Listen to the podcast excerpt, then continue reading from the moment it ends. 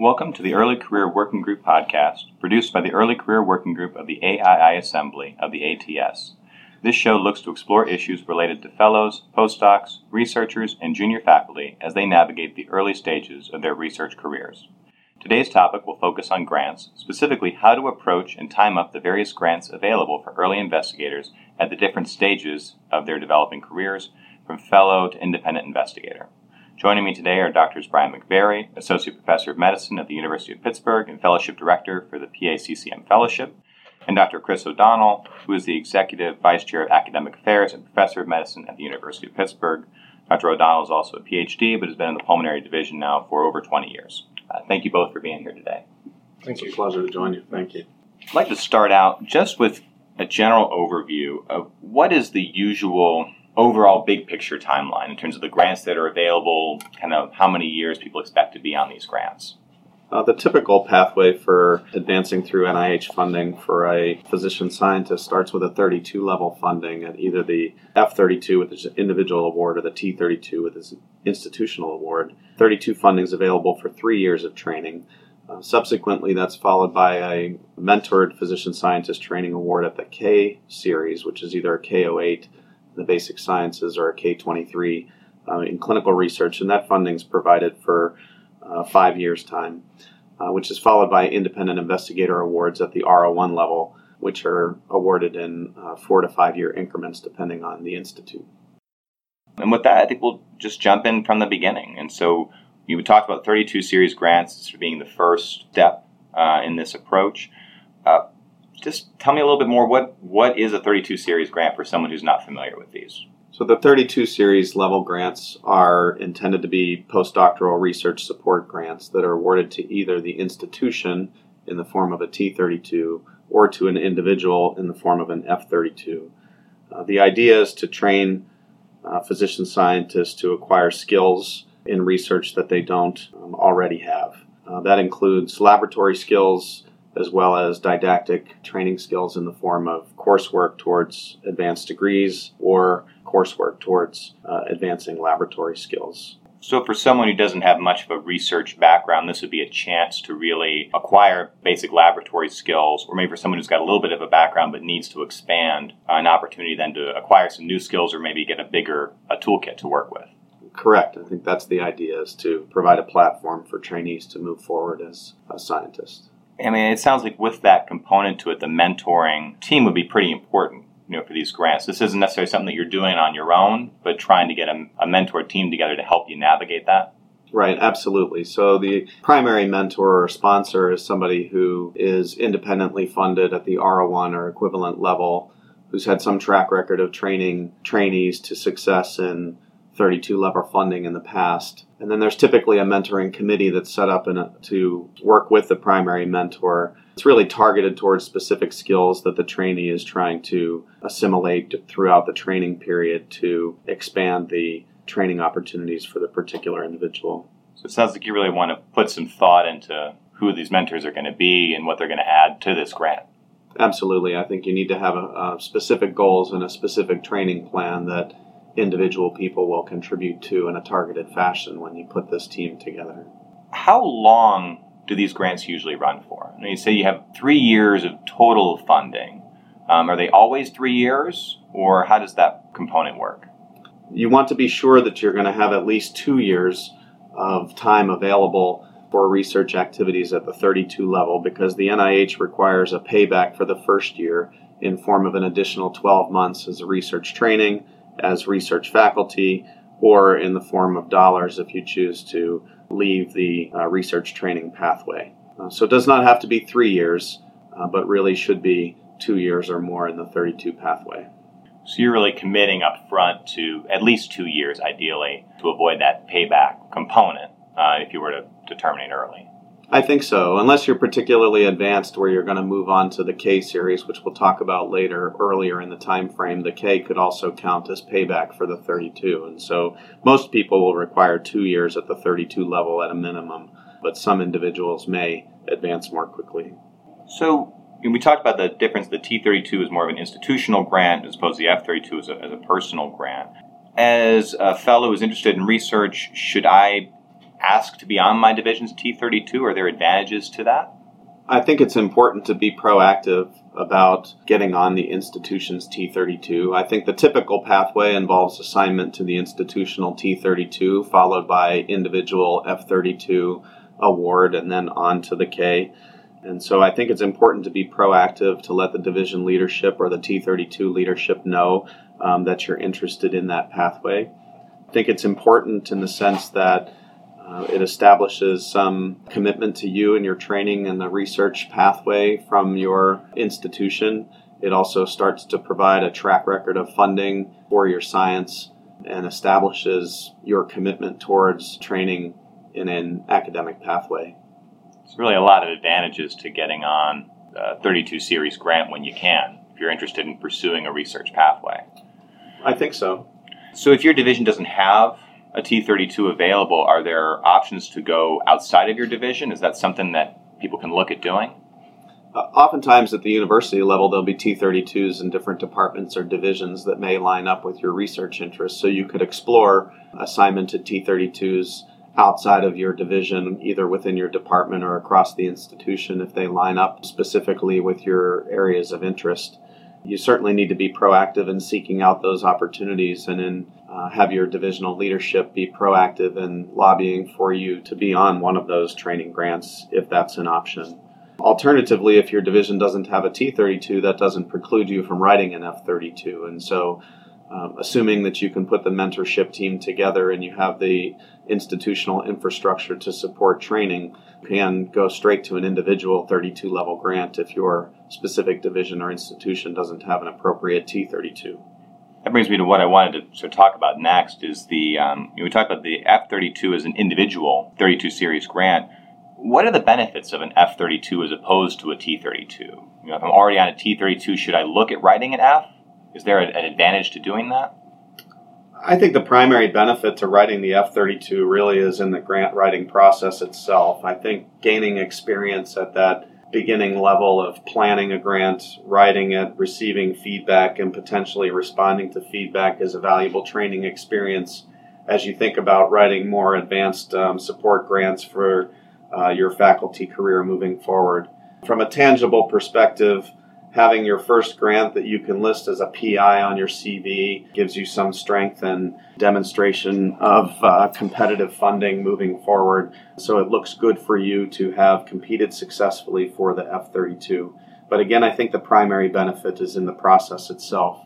There are some benefits to the program to you um, transitioning from T32 to F32 that are important to consider insofar as number one, it can open up slots for additional trainees to be on the institutional T32 if you're successful in moving on to your own. And number two, it serves as a metric for renewal of the T32 for the institution. So, success with individual grant applications is one of the things that we look for uh, when we think about renewal of our T32s. So, really, it's a situation where kind of everybody wins. You sort of are able to get your F32.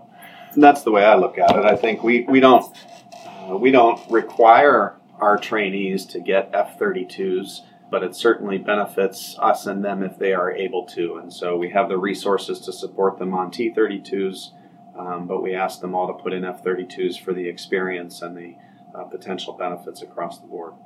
So, really, you really have kind of a low risk chance to learn the grant writing process, learn the resubmission process without the, the funding concerns if it doesn't go through. Which is kind of nice. When should I look at putting in an F 32? How far into my training should I be? So, the timing of putting in an F 32 is a little bit complicated and it needs to be personalized to the way your program is structured and to your uh, previous skills as an individual. But assuming that you're coming into the program relatively inexperienced in research, we typically think about six to eight months into your dedicated research time to be time to be thinking about submitting an F 32. That would allow for you to have some time to gather some experience and get yourself a publication as a first author, at least submitted or in press, that can put you in position to be competitive for the grant. It will allow you to have sufficient time, 18 months or more of time, to write into the F 32 for your individual support, which is important, and to potentially enable you to have time available for a resubmission in the event that you do not achieve successful funding initially. Well, uh, one of the nice things about the F 32 mechanism is it's really equally competitive for people who have no background in science to those that have a significant background in science. It's just important that you pitch the grant appropriately for the level of training that the person is coming into the grant. So if you have no previous publications, you can still make a strong pitch for F32 funding if you have an appropriate mentorship team, a great training program together, and appropriate didactic courses. So it really is a very good vehicle for sort of entry level for physician scientists into the competitive world of grant funding. Ideally you'd like to have a first author publication, but not necessary to go in for the first time and so establishing a, good mentoring committee that's going to add specific components to the grant. Want to speak a little bit to I think these grants require letters of recommendation. And for someone who's maybe coming from a clinical background, who's just getting into research for the first time, are there specific people they should look to for those letters or things those letters should really focus on? Well, I think it's important that the letters focus on research potential and scholarly potential. And so for some beginning trainees, it may be a little bit challenging to find those people. If you're in the lab for six to eight months preparing for the grant, you'll have a relationship with your primary mentor, and so that person obviously will be writing a statement on your behalf. If you had any research experience before you came to your fellowship, or someone uh, from a past experience can speak to your research potential, uh, they're useful people to uh, request letters. Uh, and then people potentially on your mentoring committee who have some exposure to you that can provide a certain skill set and speak to your research potential as well. We talked a little bit about the 32 series grants. There, it's a good opportunity to get introduced to research, introduced to the grant writing process as part of the F32. The next step after that is about the K level award or the sort of the mentor career development awards. Want to transition to those next. And I think again, just to introduce listeners who maybe aren't familiar with these stages, what are these awards? What's their purpose? So, what, what role do they fit in that uh, transition timeline from sort of very junior fellow just starting research going over to an independent investigator? K Series awards are mentored uh, physician scientist training awards focused on supporting early stage faculty members to develop a research career. Uh, they can either support basic science in the form of a K08 or clinical research in the form of a K23. Uh, they protect time to support academic development of a faculty member in the form of salary support as much as $100,000 a year to allow for uh, scientific development. The idea is to further develop your toolkit and expand your research capabilities uh, and begin to establish your independence as an investigator as you transition through the five years of the grant. The grant will provide primarily salary support with a small amount of funds for uh, research project support it will be important to have your mentor commit to supporting the project in your transition to independence and potentially even have a startup package from the division chief or department chair to enable you to really begin to expand your armamentarium to develop independence for your R01 submission. So, really, you're not going to have enough support just from this grant to establish your own lab with techs and reagents. It's really more you're still working in your mentor's lab, primarily with your mentor, but you're sort of starting to develop your own pathway with sort of then the goal then by the end of the K that you've established a distinct space that you're going to continue to pursue that's different from your mentor. Correct. So for these awards, it is a little bit of an extension of the 32 series that you're still adding you know, a training component, didactic when you're acquiring a tool set when should you look to transition to a K? What, what are some of the signs that someone might be ready to put in an application for a K level award? Well, I think it's important to start thinking about your K level award right away when you start your individual F 32 award or even when you write your F 32 award because really part of that 32 level grant is going to be a plan to transition to the K level grant. As far as submitting the K level award, I think you should think about planning to submit a year ahead of the time when your 32 level funding is running out. That way, you have a chance to transition to the K level award without a gap in funding in between, and you may even have the capability to resubmit your K for a second time prior to, to, to your 32 level funding expiring. So I think that's the timeline that's ideal for transitioning from 32 level to K level funding. So about a year left in your, your either T32 or F32 eligibility is about when you should be planning to submit that first K, with the goal then of having a chance to resubmit you know, if it doesn't get through on the first pass. Correct. What things should I have when I'm applying to be competitive for this award? Is this like the 32 series where you don't really need a whole lot going in, or is there an expectation that you've had some productivity on your T32 or F32 time that you can show when you're putting this application in? I think the expectation is generally that you have some productivity that you can show going into the K. So you should have at least one first author paper published, ideally, probably two or three, in a total of four to six papers on your CV at some level of authorship. You need to have a plan for a transition to independence and a distinct project that will separate you from your mentor's uh, laboratory. And you need to have a project that's distinct from what you did in your 32 level support such that you can demonstrate training potential in your K level funding. So you're going to expand your laboratory toolkit, you're going to expand your data analysis skill set.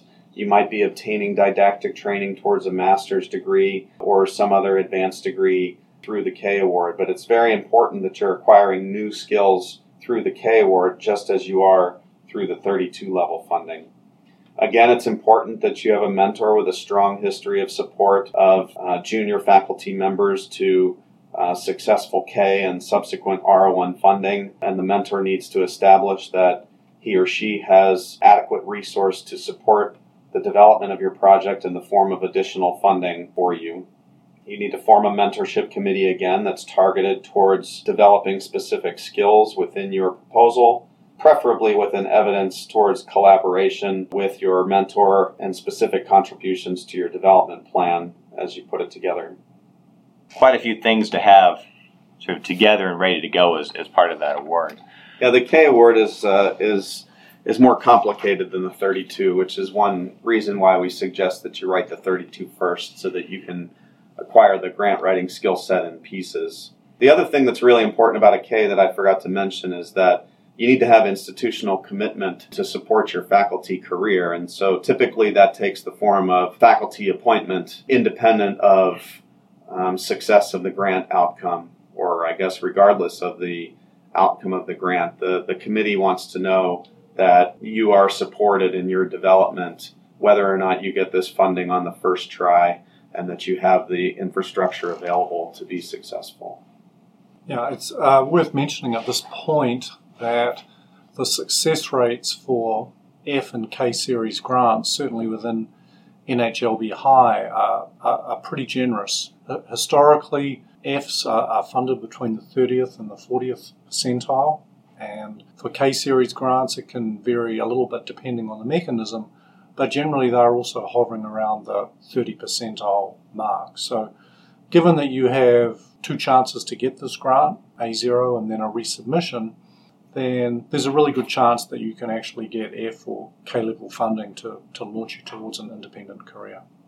So this is a very a realistic grant to apply for. This isn't a stretch for most people. No, it's not. You know, you often hear gloom and doom about levels of funding at, at the NIH, but the NIH has really made an effort to stimulate sort of these early mid-career type grant mechanisms so that we can keep the the pipeline of researchers going. So the the, the level of support for, for Fs and Ks, I haven't really seen that vary over a, a 30 year period. They're very consistently high and um, we should encourage everybody to try and apply for it. You know, that's in the ballpark of the skills that are needed.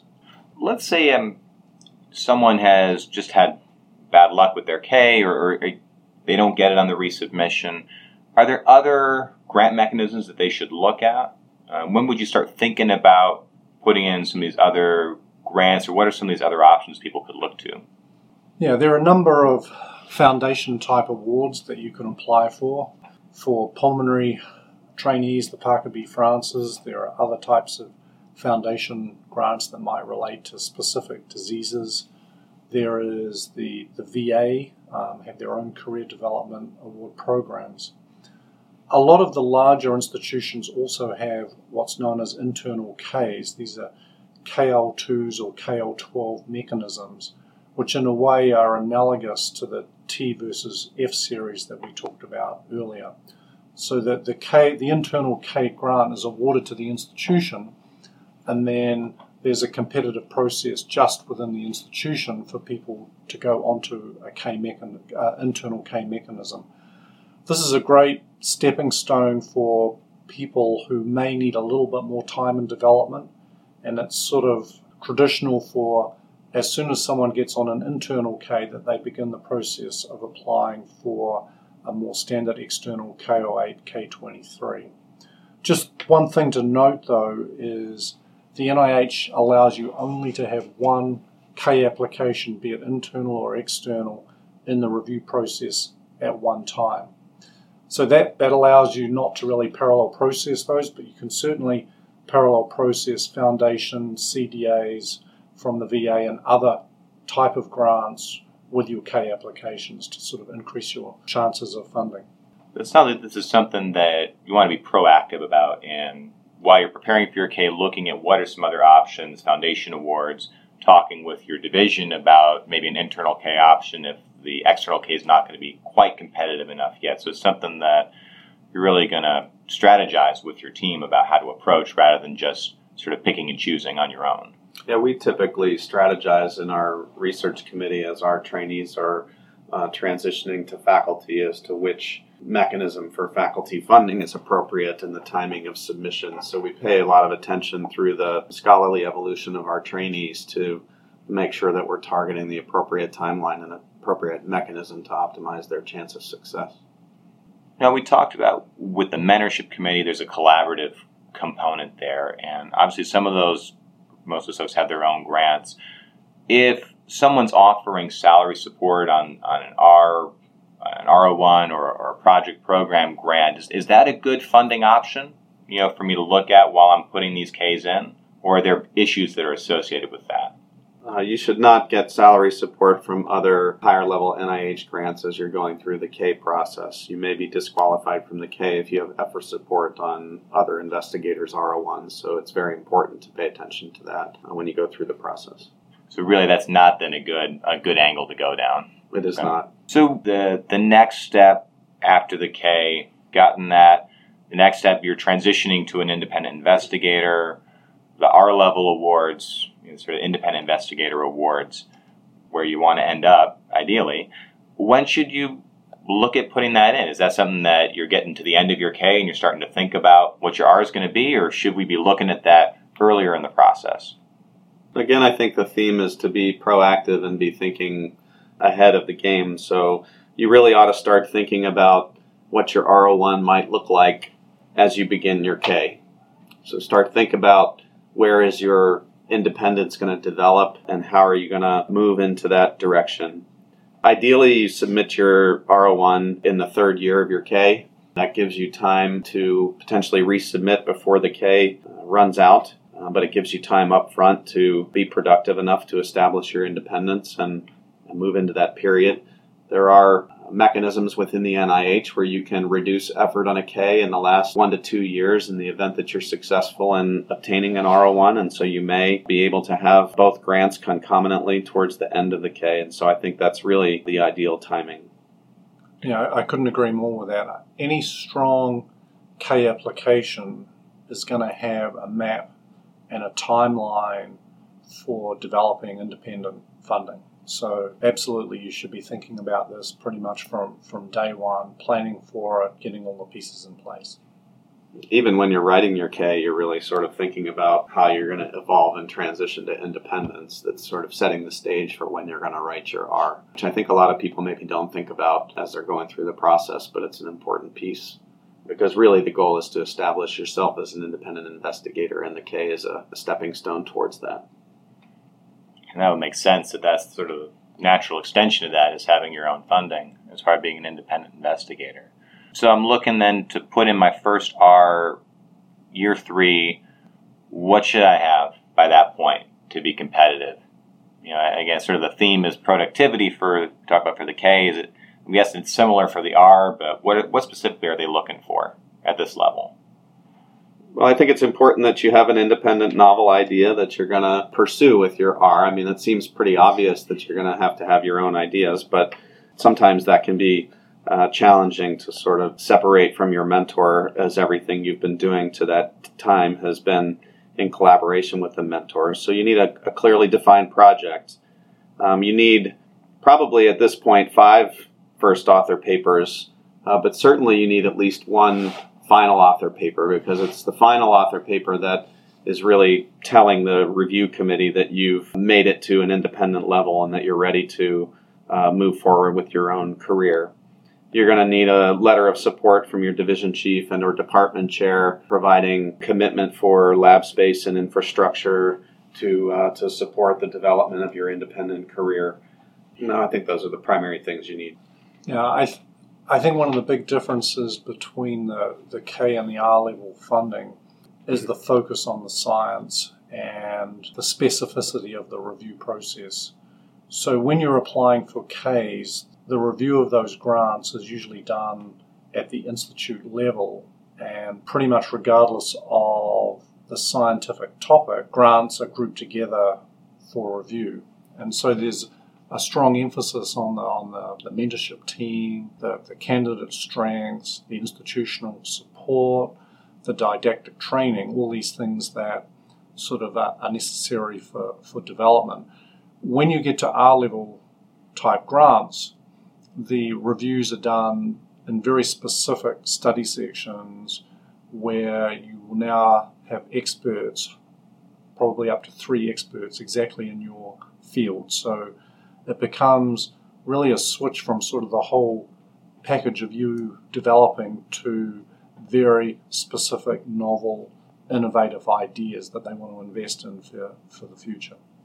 So transitioning over from acquiring skills and training like this the F and the K level we're focused on into really now it's about the science. Yeah, it's totally about the science at this point. So if I get my R, is that it? I'm set? well, the, the R is obviously the goal. Unfortunately, where the K supports 75 or 80% of your salary, you really can't uh, apply for much more than 40% salary support on your R01. And really, 40% is what you would put in for your first R01, but subsequent R01s are really more on the order of 20 to 30% salary support uh, rather than 40. So you're you're not really done when you get your first R01, even though it it feels good that you've reached independence. You're going to need additional sources of funding, whether that's salary support in the form of co investigator status on other grants, uh, PI support on other foundation grants, clinical activity to support um, some of your training. You're going to have to start to, to think about the balance of your activities to continue to support your development. Yeah, you are right in a way, though, Mark, that for most institutions, R level funding is used as a milestone, a benchmark that really separates you from those who don't have R level funding. And it has certain implications for promotion in most institutions. R level funding is sort of the stepping stone to associate professor. And in institutions where there's tenure, it's going to have a strong influence on whether you get tenure. So even though it may not be sort of the ultimate source allowing you to do 100% research time, it definitely represents a significant milestone in your academic development. An important part, they said this may be a good time to bring in other sources of funding as well, reach out to collaborators. We talk about that sort of co investigator opportunity. What if I don't get my R before the K expires? Todd, you're putting it in year three, you resubmit, you do another resubmission, and just isn't working out. What happens then? I guess the first thing I would say is don't give up. I think it's important to be persistent in this field, and if you have good ideas, you're doing good science, you will ultimately find your way and get funded. And so don't take the lack of your first R01 on the first try as a sign that you should throw in the towel for the academic career. I think you probably ought to actually anticipate that you may not get it and develop a backup plan with your division chief and with your department chair about what contingencies might be available if you don't transition to the R1 when you're you're interested in in pursuing that pathway. Obviously, every division is going to be different, and the level of support from the institution will be different for every individual, and so it's hard to provide um, general guidance in terms of uh, what you might uh, lobby for, but important to have these conversations as the process unfolds rather than uh, waiting until uh, you know whether you have the funding in hand or not to have those conversations. Importantly, the NIH defines people as early stage investigators up to 10 years after finishing their terminal training. And so what that means is that you get prioritization in the in the review and funding conversations uh, within the first 10 years of your final degree. And so you have time after you finish to compete successfully for an R01 if you position yourself properly up front. Yeah, the other thing to note about NHLBI in particular is they have very generous funding levels for first R01s for early stage investigators. They add a, a 10 percentile bump to whatever is the, the current pay line. So if the pay line's hovering around 15%, that means you as an ESI can get funded at the 25th percentile, which is historically pretty high levels over the last 25, 30 years. The other advantage, too, is within the study section structure, all the early stage investigators are critiqued together separately from the more experienced senior investigators. So, this really allows you to compete against your peers, and then you also get this percentile advantage when everybody's grouped back together. Another nice thing that the NIH, NHLBI does is that they provide five years of funding for your first R01 as an early stage investigator, whereas it's traditionally four years uh, for everybody else. And if you subsequently can renew that first R01, you also get it for five years. So there's a lot of really positive incentives in place to, to help early stage investigators launch their careers. So a lot of help there to get you started. So definitely something to be persistent about. And so the general theme has been not to wait until the last minute, but maybe anticipate some of these issues up front, have backup plans already in place in case you run into problems, mm-hmm. rather than sort of the other way around. So the basic timeline we've talked about now, you know, your, your three years of 32 series funding, starting as during your fellowship, transitioning to a, a K award that you're writing in that second year of the 32 series, transition then to an, an R level award which you're ideally writing in that third year of your K. This timeline, the typical timeline for someone with an MD, maybe with not a lot of research background, how does this timeline change if that's not your situation? For example, if you're coming in with a PhD, is this the same timeline that you follow? Are there differences? Are there things that are important to know uh, that might be different than what we've talked about so far? Yeah, well, there's sort of two situations. We can talk about MD PhDs and then PhDs alone. So, for those with, with MD PhDs, they usually come in with a better publication base, more experience, and you may be able to make a case for going directly to the K as soon as the person's ready, as opposed to going through the F32 mechanism. At our institution here at Pitt, though, we do encourage even our MD PhDs to apply for the F32. This is because, believe it or not, F and K grants are actually far more complicated than R series grants because of all the different pieces and components that you have to put together. So we've found that just going through the exercise of writing an F32, even for an MD PhD, will put them in a more competitive position to apply for a K award. Now, specifically for PhDs, things are a little more complicated. First of all, there's a lot of foreign PhDs in the United States who are ineligible to apply for T32 support and subsequently F32 support. So the requirements are you either have to have a green card or citizenship to be eligible for those types of awards. Now, if you are um, a US citizen or a green card holder, then you can go down the same pipeline as the physician scientist. You can apply for the F32 award, and probably for most PhDs, that's a good thing to do, just to give them that, that sort of buffer time when they're going through their first postdoctoral experience. When it comes to transitioning to K Awards, though, that gets a little bit more complicated. Now, within NHLBI, the focus is on physician scientists. So the K08 and the K23 mechanism are the predominant K supported series with, within NHLBI. Now, there are other mechanisms. There's what's known as the K99 R00 grant. This is something relatively new. It has the interesting stipulation that you can only apply for it within four years of your terminal degree, and that also includes within that four year period any resubmission of an unsuccessful grant.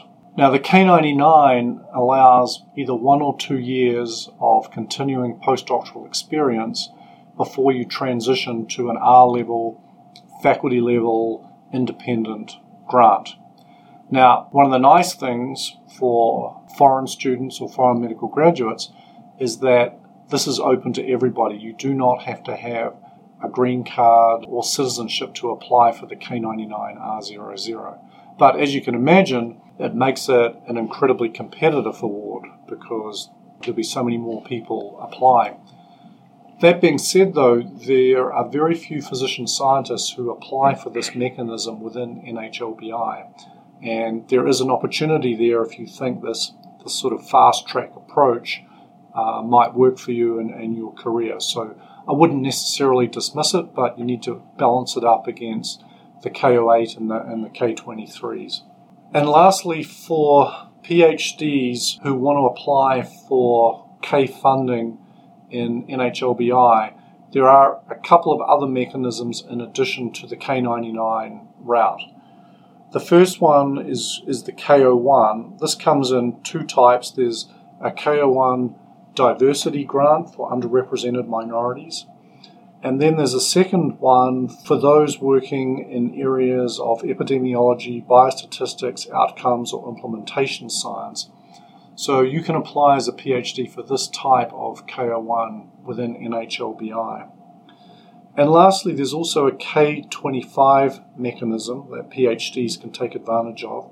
These are for people with quantitative sort of methods backgrounds. For example, statistics, economics, computer science, physics, chemistry, or engineering. And the pitch on the grant is that you've trained in these sort of quantitative backgrounds and now you want to move into the biomedical sciences and that's why you need this extra period of training that the K offers. So there are a lot of options out there, whether you're a foreign medical graduate, a, a foreign PhD um, within the NHLBI system. So uh, it's a little different, but certainly other options out there. Compa- uh, competition wise, are these all going from the same pool? PhDs competing against MDs if they're in that traditional F32 K level, you know, R level? Are they split into different groups? Yeah, that's a little bit complicated. When you when you're competing at the F32 level, the physician scientists and the PhDs will be directly head to head competing against each other. When you move to the K series, NHLBI has separated out the K08 and the K23 as only eligible for physicians or PhDs with clinical training. So that really is an internal competition between physician scientists. And, and as I said earlier, if you want to go for the K99R00 mechanism as a physician scientist, you will be competing against probably a fairly large and talented pool of PhDs. And then are society grants, foundation grants, are those available for these folks as well? Is that something they should consider looking into given how competitive some of these other mechanisms are? Yes, again, that's that's complicated, and you have to do your, your homework on this. Certain foundations, like the American Heart, which is probably the most generous in terms of its research granting mechanisms, they allow applications from people without green card or, or citizenship status. So, this is often a really good entry level mechanism for a foreign student in this country. In fact, that was my first significant grant in this country was an American Heart postdoctoral award. So that's a very good mechanism. Now, other foundations, often some of the smaller ones, they may limit eligibility to green card or citizen status. So you really have to shop around and, and see what's available. It's also important to note that at the R01 level, citizenship is no longer an issue, correct? So if you're Yes. a PhD coming from another country or a foreign medical grad who wants to pursue a scientific career, the R01 mechanism is available for anybody. Yes, it's really only these career development awards where the um, citizenship status comes into play, yes. Well, thank you both for, for being here today. Uh, this has been a lot of great information, and hopefully, we'll shed some light for our listeners on what is a, a surprisingly complicated uh, timeline, or certainly can be. So I said thank you both for being here and appreciate it. Okay, thank you, Matt. Thank you, Mark.